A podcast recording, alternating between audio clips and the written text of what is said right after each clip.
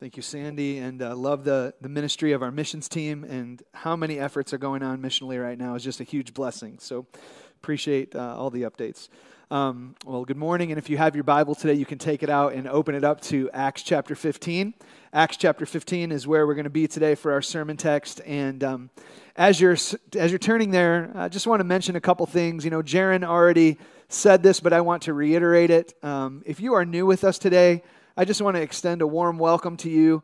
We are so glad that you're joining us. If it's your first time here at Maine or over at East or online, it is a blessing to have new guests with us every week. Um, we are a church that exists to know Christ and make Him known. That's why we're here, and we are glad that you're here with us today. So welcome. And also, for those of you who are regular parts of uh, regular attendees or members of U B C, you know, if you were here last Sunday, you knew that last Sunday was a little bit different for us. We uh, had an involvement fair that was put on. We shortened our services. And I just wanted to say that it was a blessing to see so many of you take initiative and want to hear more about ways that you can get involved in our church. We had so many conversations with people out at our tables, many people being followed up with. We had like sixty people at the the Make Him Known group that I lead for new people in our church. It was just incredible to see how many people are wanting to get involved. And so uh, I'm grateful to be part of a church where people are excited to be involved. So that's, you know, a thank you to you for making that happen. Um, as we get into today's message, I just want to start out by asking you a question. And here's the question. Have you ever had an argument with another Christian? Obviously, right? Have you... I mean like a biggie, like a big argument. You have one that just really blew up. Because I have a friend who, uh, when he was in college, he told, told me this story about when he was in college. Uh, he and some college buddies of his, they decided that they were going to have a nice little debate about Calvinism and Arminianism. And, uh, you know, if you're not familiar with those terms, it's the big theological question. Do we choose God or does He choose us? Do we have free will or, you know, is it, uh, you know, or, or do we not have free will and everything's just about God's sovereign choice? So the debate started out nicely and they had their Bibles open and they're being friendly. But before long, he told me that they were on the floor punching each other in the face. Okay? This is where that, by the way, they're both pastors now. which is uh, which is kind of perfect. But, um, you know, so they're both pastors now and they're still friends. But sometimes people in the church have disagreements, don't they? Man, sometimes people in church have disagreements, for sure. I've had them.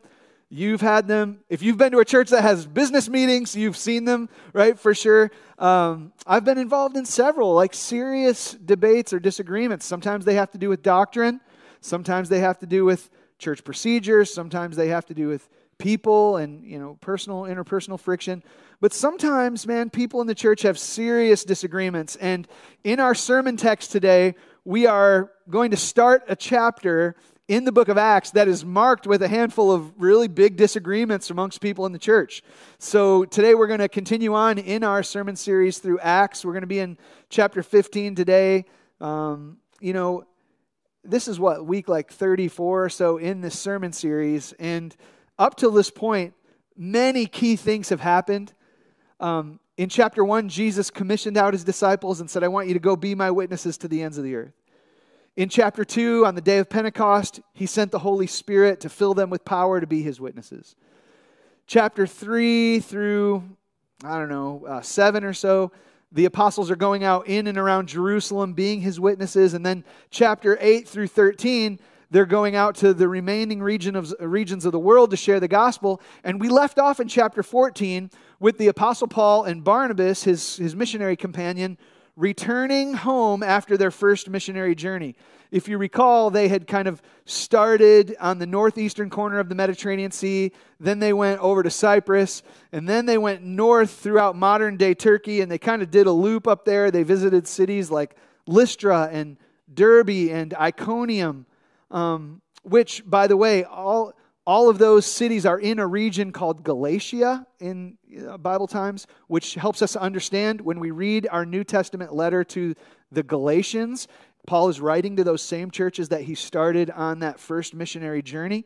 Um, keep that in mind because that's going to become important later on in today's message. But they basically returned home by almost the same path that they came. They went back to their home church in Syrian Antioch, the church that had sent them out. And in Antioch, in their home church, they shared all that God had done on these missionary journeys. How many Gentile people had come to faith. How they had seen God move in power. And that's where we left off. They're back home sharing the good works uh, and the good news about what God had done. But like always, like we've seen in pretty much every section through the book of Acts, trouble gonna come, right? There's gonna be problems. Here they come, right? So once again, trouble's on the way. And as we pick up in chapter fifteen, you know, we're going to see it. So here's how we're going to work through today's message. Uh, we're going to look at chapter fifteen, verses one through twenty-one. We're going to make several teaching points along the way. And then we're going to end with a couple takeaways that are very personally applicable to us, but they're going to tie right into the big point of this text. And the big point of our passage is this: salvation by grace through faith in Jesus Christ alone is a doctrine worth defending. It's a doctrine worth defending. Salvation by grace through faith in Jesus Christ alone is a doctrine worth defending. That's the big idea from our text. And so with that in mind, let's get into it. Look at verse one with me, if you will. Verse one of Acts chapter fifteen.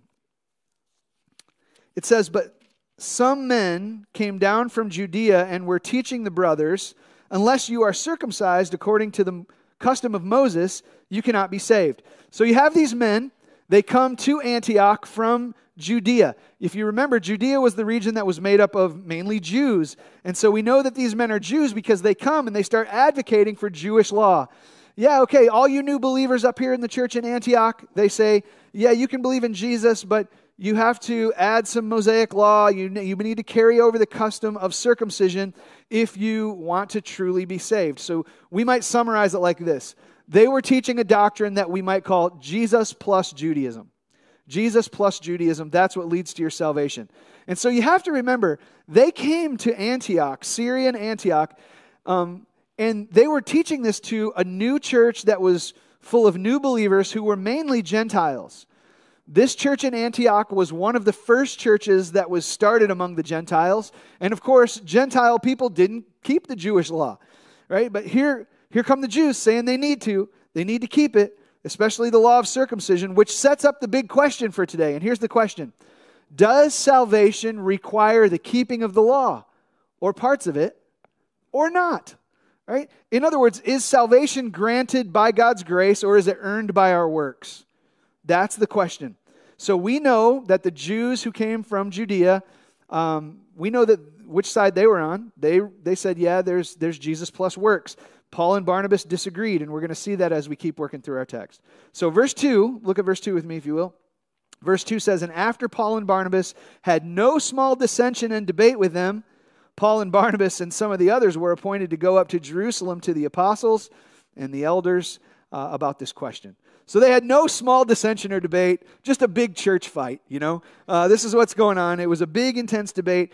And the way they decided to settle this debate was they said, okay, let's take it back down to Jerusalem to the apostles and elders there, because we've got to remember there was a church in Jerusalem. The apostles were still there, even though um, some of them had, had went and moved, like Paul and Barnabas were preaching elsewhere. There were still some of Jesus's uh, original apostles back in Jerusalem. That church had established its own elders. And so now they're saying, hey, these, these false teachers, these people who are teaching a, a Jesus plus Judaism, they came from the church in Jerusalem. So let's send the matter down to the elders that are from their own local church and let them decide how they're going to handle it. Okay, so that's what's going on. So verse three, verse three says, "So being sent on their way by the church," right? So that's the church in Syrian Antioch. "They," that's meaning Paul and Barnabas and the other believers, "they passed through Phoenicia and Samaria, describing in detail the conversion of the Gentiles, and brought great joy to all the brothers." So this makes sense. Paul and Barnabas are traveling south down to, from Antioch down to Jerusalem. They were going through the regions of Phoenicia and Samaria. And in these regions, they're stopping and they're telling everybody what happened out on their first missionary journey, how the Gentiles were converted, how they had received the Holy Spirit, how God had worked in power. And this, of course, would have been exciting news to the people in Phoenicia and Samaria, because Phoenicia and Samaria were non-Jewish regions. The churches there were made up of people who were not your typical Jew. They weren't Jews, so, and they had been saved. So they're excited to hear that non-Jews in other per- parts of the world are being saved and receiving the Holy Spirit just like they had. Okay, so now we get to verse four. And when they, again, Paul and Barnabas, when they came to Jerusalem, they were welcomed by the church and the apostles and the elders, and they declared all that God had done with them. So Paul and Barnabas, they make their way south. They come into Jerusalem. And we have to remember, again, in Jerusalem, there was an established local church there. Remember all the way back in Acts chapter two, on the day of Pentecost, the gospel was preached. Thousands of people believed. Many of those people were out-of-towners who had come in for the festivals, but some of them were people who lived there and they believed in Christ, and a church was started there. But here's what I don't think we often realize.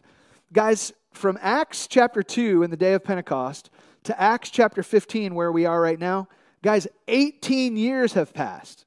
Okay, so that's a long time for the church to have matured in their faith, to grow in the Lord, to learn doctrine, for these mainly Jewish converts to start to understand more about God's heart for the nations and his desire to reach all people. So the church was growing. Keep in mind that it's very likely that Peter was down in Jerusalem as one of the leaders in the church. He himself was one of the first people to preach the gospel and see Gentiles saved. We read about that in Acts chapter ten and eleven. But this local church in Jerusalem welcomed Paul and Barnabas, and they're rejoicing in their reports about the salvations among the Gentiles on their first missionary journey.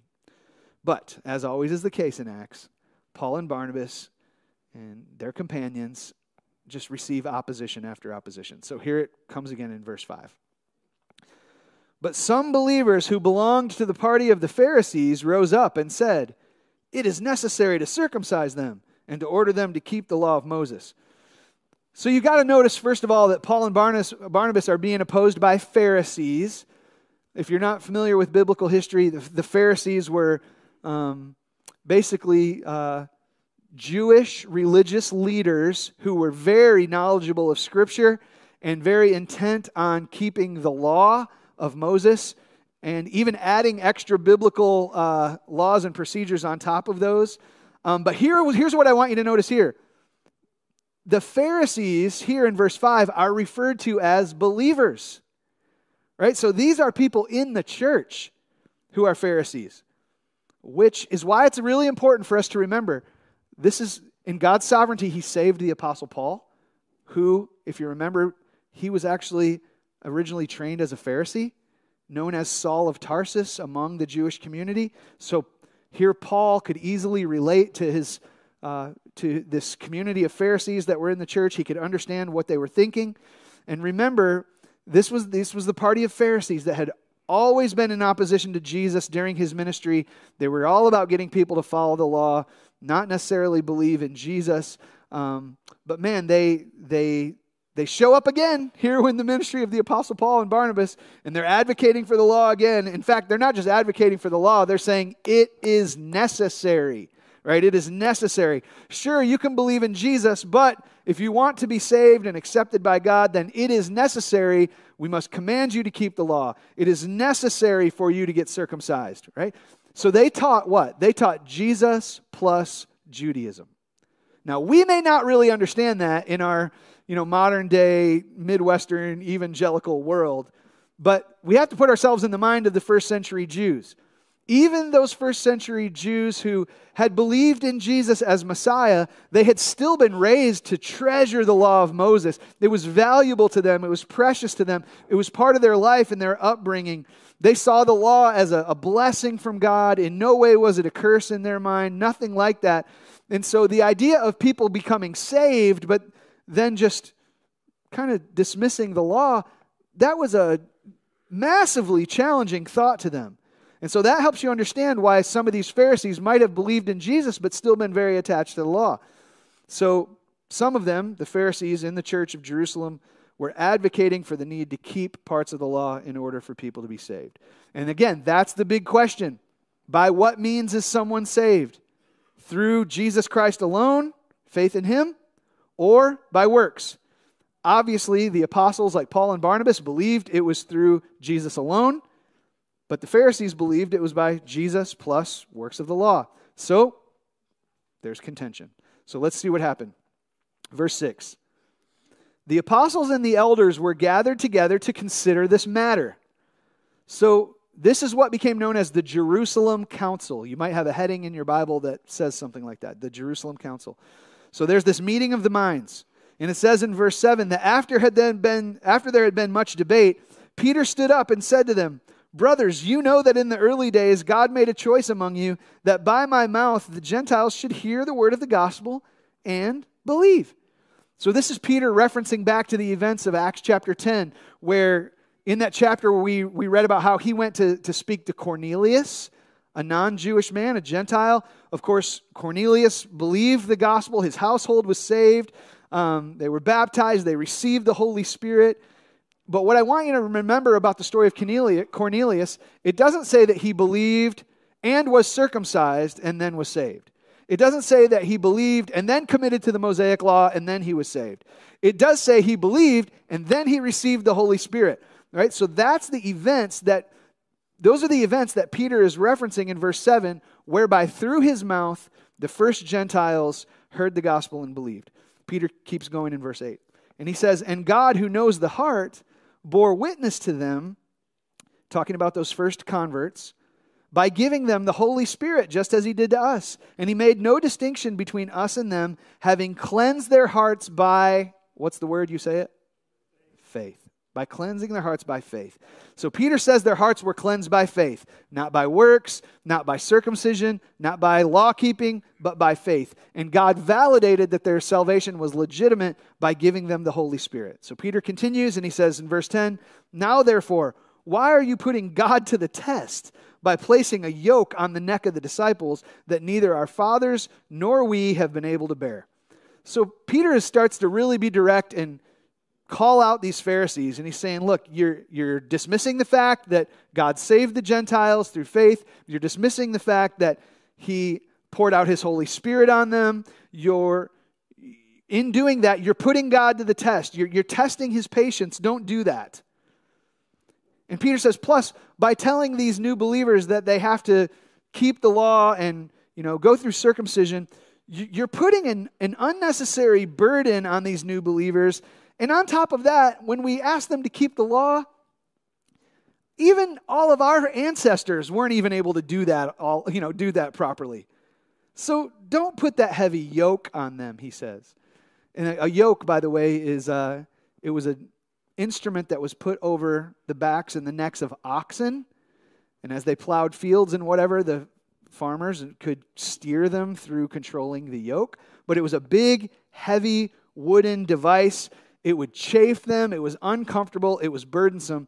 And so Peter is opposing the Pharisees and does not want to put this yoke, uh, this, this burdensome yoke of the law on these new Gentile believers.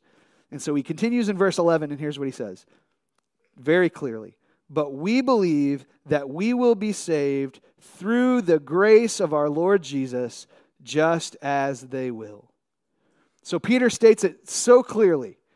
He says that he, just like all the other apostles, are going to, they believe that they will be saved by grace, just like the new believing Gentiles are going to be saved by grace. Peter believed in salvation by grace, not by works. So to Peter, salvation by grace through faith in Jesus Christ alone was a doctrine worth defending. That's what he's doing here. So verse twelve shows us how the crowds respond after hearing Peter. It says that all the assembly fell silent, and they listened to Barnabas and Paul as they related what signs and wonders God had done through them among the Gentiles. So here we've got Paul and Barnabas with this great opportunity to testify about the mighty works that God had done. They start to recap these stories about their first missionary journey. You guys remember these stories that we've gone through over the past several weeks? How God shut down Elimas the sorcerer in Cyprus and actually brought Sergius Paulus, the governor of Cyprus, to faith. How the gospel was preached and signs and wonders were done in Iconium, how the man born blind was healed in Lystra, and then the people came to Paul and Barnabas and said, "You are gods. You're like Zeus and Hermes." And Paul and Barnabas are like, "No, you need to know the one living God." And they start to tell him all these stories about how plots were made to stone them. And one time the plot was uncovered and they were able to get out of town before they were stoned. The other time they actually did, uh, you know, incur a stoning on the on the Apostle Paul, and he miraculously got up from it and went back on and continued to preach. And so they're telling all these stories about how the churches all around modern day Turkey and Lystra and Derbe and Iconium, how the churches, people believed churches were started, elders were appointed, and God was at work. And so they're recapping all these wonderful stories that God had done. And here's verse thirteen. And after they had finished speaking, James replied. So this is James, not James the apostle, because as we read in the book of Acts, he's, he's already died. This is James, the half-brother of Jesus. He heard the complaint from the Pharisees. He heard the words of Peter. He listened to the testimony of Paul and Barnabas. And now he's going to be the one speaking on behalf of the council. He's, he's the, the, the leading voice, which, by the way, is a small little side note, but kind of an important one. It's more significant than we realize at first glance, because it shows us that James is actually the leader of the early church in Jerusalem, not Peter, which has implications for some of the doctrine of the Roman Catholic Church and their beliefs about the, the papacy and how Peter was the first pope and all that kind of thing. It's just a little side note, but it's an important thing for us to realize. It was James who was actually the leader of the church in Jerusalem, not Peter. Take that for what it's worth. All right, um, verse fourteen. Here's what James says. He says, brothers, listen to me. Simeon, he's talking about Peter. That's Peter's Hebrew name. Simeon has related how God has first visited the Gentiles to take from them a people for his name. And with the words of, uh, and with this, the words of the prophets agree, just as it is written. And here he starts to quote Amos chapter nine. After this, I will return and I will rebuild the tent of David that has fallen. I will rebuild its ruins and I will restore it, that the remnant of mankind may seek the Lord, and all the Gentiles who are called by my name, says the Lord, who makes these things known from of old. So what James is saying is like, man, guys, Peter's right. Salvation has come to the Gentiles. We don't need to fight against this. We don't need to act like this is something that God is not pleased with, because God told us all along, even in the prophets in the Old Testament, that some of the Gentiles were going to be called by his name. They were going to come into his family. In other words, God didn't say uh, there's going to be Gentiles that become Jews first and then they're going to be saved. James is saying, no, salvation for the Gentiles, apart from the Jewish law, it has been part of God's sovereign plan all along. And the Old Testament prophets told us. So now James delivers the verdict. Look at verse nineteen. Therefore, my judgment is that we should not trouble those of the Gentiles who turn to God, but should write to them to abstain from the things polluted by idols, and from sexual immorality, and from what has been strangled, and from blood. For from ancient generations Moses has had in every city those who proclaimed him, for he has read every Sabbath in the synagogues. So what James is declaring here, he's basically saying two different things to do two different groups of people. To the Pharisees and those who wanted to require the law for salvation, James is saying, no, don't do that. Don't trouble the Gentiles who have turned to God in that way. Don't put the law of Moses or the circumcision on them. It's a, it's a, it's a yoke that they can't bear, they don't need to bear. So that's his judgment for those who want to require the Mosaic law for salvation. But there's a second group. To the new converts, to the Gentiles who had believed. Maybe they were thinking that they could just dismiss and totally disregard the law. And James says to them, no, don't do that either. And he lists a handful of law-related things that they should avoid and practices to take on. You know, they should avoid things like idols and blood and strangled stuff and sexual immorality. So what's the big deal? Why those four things? What's the big deal about those in particular? If you come back next Sunday, I'll talk about it, okay? So teaser, hope you come back. Okay, we'll get into that next week. But what I want you to see today is that James and the Jerusalem Council essentially uphold the truth that salvation is by grace alone, through faith alone, in Christ alone. And that's the doctrine that they uphold. This was a huge decision that came down from the Jerusalem Council. Can you imagine if they would have sided with the, uh, with the Pharisees, right? Instead of... Instead of singing Amazing Grace, how sweet the sound, we would be singing Amazing Circumcision, how sweet the sound. It'd be terrible, right? Like, no. Instead of singing, uh, like we did earlier, I'm a child of God by grace and grace alone, you know, we would be singing things like, I'm a child of God through Christ and my good works. You know, we're going to sing in Christ alone in just a minute. We couldn't even sing that song if they had decided otherwise. But praise God, they made the decision that they did, because now we can sing and worship and praise God and give Him all the glory, because our salvation is by grace through faith in Christ alone, not by our works. It's a gift from God, and that is a doctrine worth defending. It is a doctrine worth defending. Now, what are the practical takeaways for us? I just want to give you two. Two basic takeaways for us today. The first one is this. Everybody in this room, you must believe in salvation by grace through faith in Christ alone. You must believe that. So, so many people, who maybe some of you even being here today, we have religious backgrounds that teach us different things. You may have something inside your conscience that says, I want to be right with God. I do want to have my sins forgiven. Um, and I, and I, you might even believe in Jesus like these Pharisees in the church in Jerusalem did. But we go astray when we start adding other things onto our faith in Jesus in order to be saved. And there are plenty of churches around, pr- pr- plenty of religious organizations around that will teach things that need to be added to your faith in order for you to be saved. And you can tell when somebody believes this, because they'll say, you know, uh, well, you know, I, I'm good with God. I, I got baptized. Um, I'm good with God. I, I took I took communion. I went to confirmation. I joined the church. I I pray and I give money to the poor, and sometimes, you know, I practice some of the parts of the law, like the Sabbath, and, you know, I'm I'm a good person. You know, how many people say that? I'm a good person. Guys, I want you to hear this. The everything I just described, that is all indicators that you believe that salvation is actually by works, not by grace. Because you know what's at the center of all those things? What's at the center of all those things is not Jesus. It's you. I got baptized. I joined the church. I give money. I'm a good person. I, I, I, I. And it, it detracts the glory from Christ. And you're trying to say, I did it. Here's what I want you to hear from me today. Unless you believe in salvation by grace, through faith in Christ alone, unless you believe in that, you actually believe in yourself. And maybe you've never realized it that way before.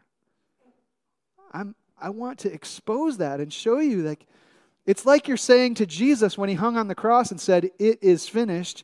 It's like you're saying, well, yeah, but not really. I still have to do some stuff.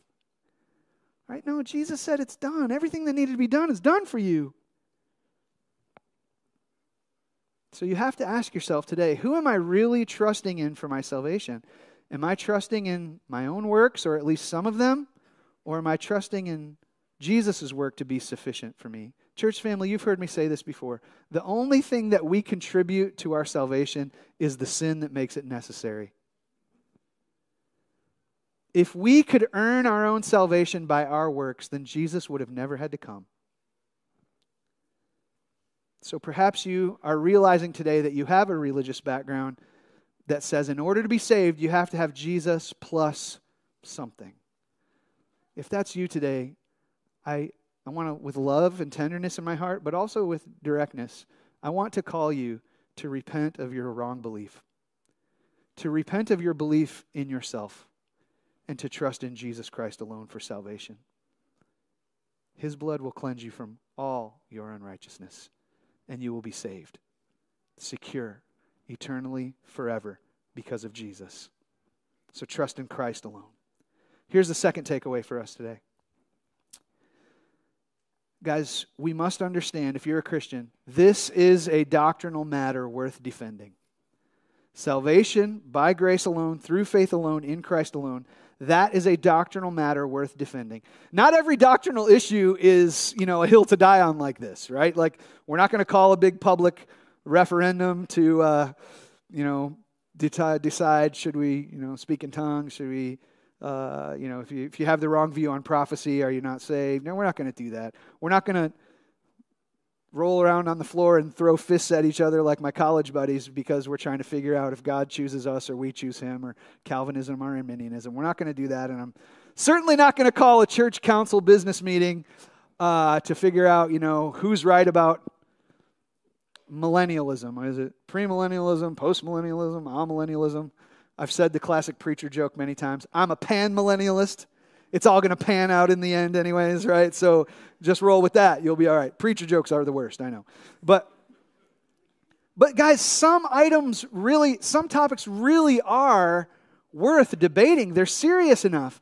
You know, it's what is required for salvation is one of those issues. It's, it's not just worth debating. It's worth dividing over if we have to. And it's why we would divide from other churches or other religions or other organizations who preach a message of Jesus plus anything equals your salvation. I, we have to remember, like, this is the problem that the Apostle Paul dre- addressed in his letter to the Galatians. Just go read Galatians for yourself this week. It's all the whole main point of Galatians is to say, are we saved by faith in Jesus or by our works? So you have to remember, Paul is now writing that letter to the Galatians. He's sending it to those churches that he started on his first missionary journey. He wrote the letter to the Galatians probably about a year after those churches started. By that point in time, you know, somebody had come to them preaching it's Jesus plus Judaism. It's probably the same guys who went from Jerusalem up to Antioch, and then they made their way, you know, kind of following Paul's path up to these other churches and eventually into the region of Galatia. And so then the Jerusalem Council happens, and now Paul writes them the letter of the, uh, in the book of Galatians, and he says, look, people who teach you this, they are Judaizers, they are troublemakers, they are preaching a different gospel, they pervert the message of Christ. And Paul actually says in Galatians that people who teach this should be accursed. Now that's strong language, I get it, it doesn't really sit very well with our nice little Midwestern twenty twenty culture, okay? But for Paul, man, the message of the gospel of salvation by grace through faith in Christ alone, it was a truth worth defending and, if needed, dividing over. So I get it that some people, on one hand, avoid conflict at all costs and don't want to de- debate anything. Other people are looking for a conflict under, under every rock, and they're just trying to start arguments with everybody. So we must remember to actually practice Scripture here. Script, many Scriptures call us to avoid quarrels and foolish arguments. Titus chapter three verse two says that the church should avoid quarreling. First Timothy three three says that elders must in the church must not be argumentative or quarrelsome. Philippians two fourteen says that we should do everything without arguing. So in one sense, it's avoid it's it's appropriate to avoid these worthless quarrels and arguments, and we should avoid unnecessary arguments. On the other hand, the Scripture also teaches there's some things worth arguing over. Second Timothy two four says that church leaders are to point out errors and warn people when their beliefs are going off. Jude chapter one verse three says sometimes it's going to be necessary to contend for the faith. First Peter three fifteen says that we should be ready to give a defense for the hope that we have in Christ. Titus chapter one verse nine says that elders need to be ready to correct people who oppose sound doctrine. So how do we know? What issues are, are worth debating and which ones aren't? Well, one thing we learn very clearly from Acts chapter fifteen is that issues pertaining to salvation are worth debating, arguing, defending, and if necessary, dividing over. Salvation by grace alone, through faith alone. Paul and Barnabas thought that that was worth debating, and so should we, if necessary. Our salvation is by grace, through faith, in Christ alone, not by our works. And that, my church family, is a doctrine worth defending. Okay, let's pray. Lord, again, thank you for even the reminder right now as I pray that there is so much more at stake here than just being right about theology, but that you intend people to believe this right theology. And if they don't, then they're lost and doomed and bound for hell. And so, Lord, I pray that as we think through doctrinal matters and consider the truth of Scripture, I pray that you would drive our hearts in the similar direction as it went for Paul and Barnabas and others, and that they wanted people to not just have a right belief, but they wanted people to be saved. And so, Lord, I pray that you would keep us from any sort of pride that might creep up in our hearts about just being right, and give us a heart for the lost.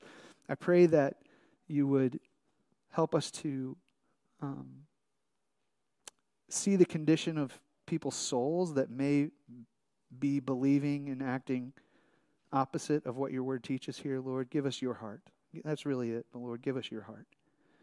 And Lord, I pray for anybody right now in this room who maybe even through this sermon today, they're starting to realize that although they've thought highly of Jesus and perhaps even believed in what he did on the cross, maybe they've today had their eyes open that they've thought they needed to add their works to be saved. I pray today they might repent of that and trust in Christ as the fully sufficient sacrifice for their sin. And Lord, for us as a church, I pray that you would give us the wisdom to know what issues are worth debating and what doctrines are worth really fighting hard to stand for and which ones aren't. But Lord, when it comes to faithfulness in the gospel, I pray that you would let each and every one of us, by your grace and through the power of your Holy Spirit, have the courage to stand for it, to live for it, to die for it if needed. You, Lord Jesus, are our only hope, and it's in your name that I pray. Amen.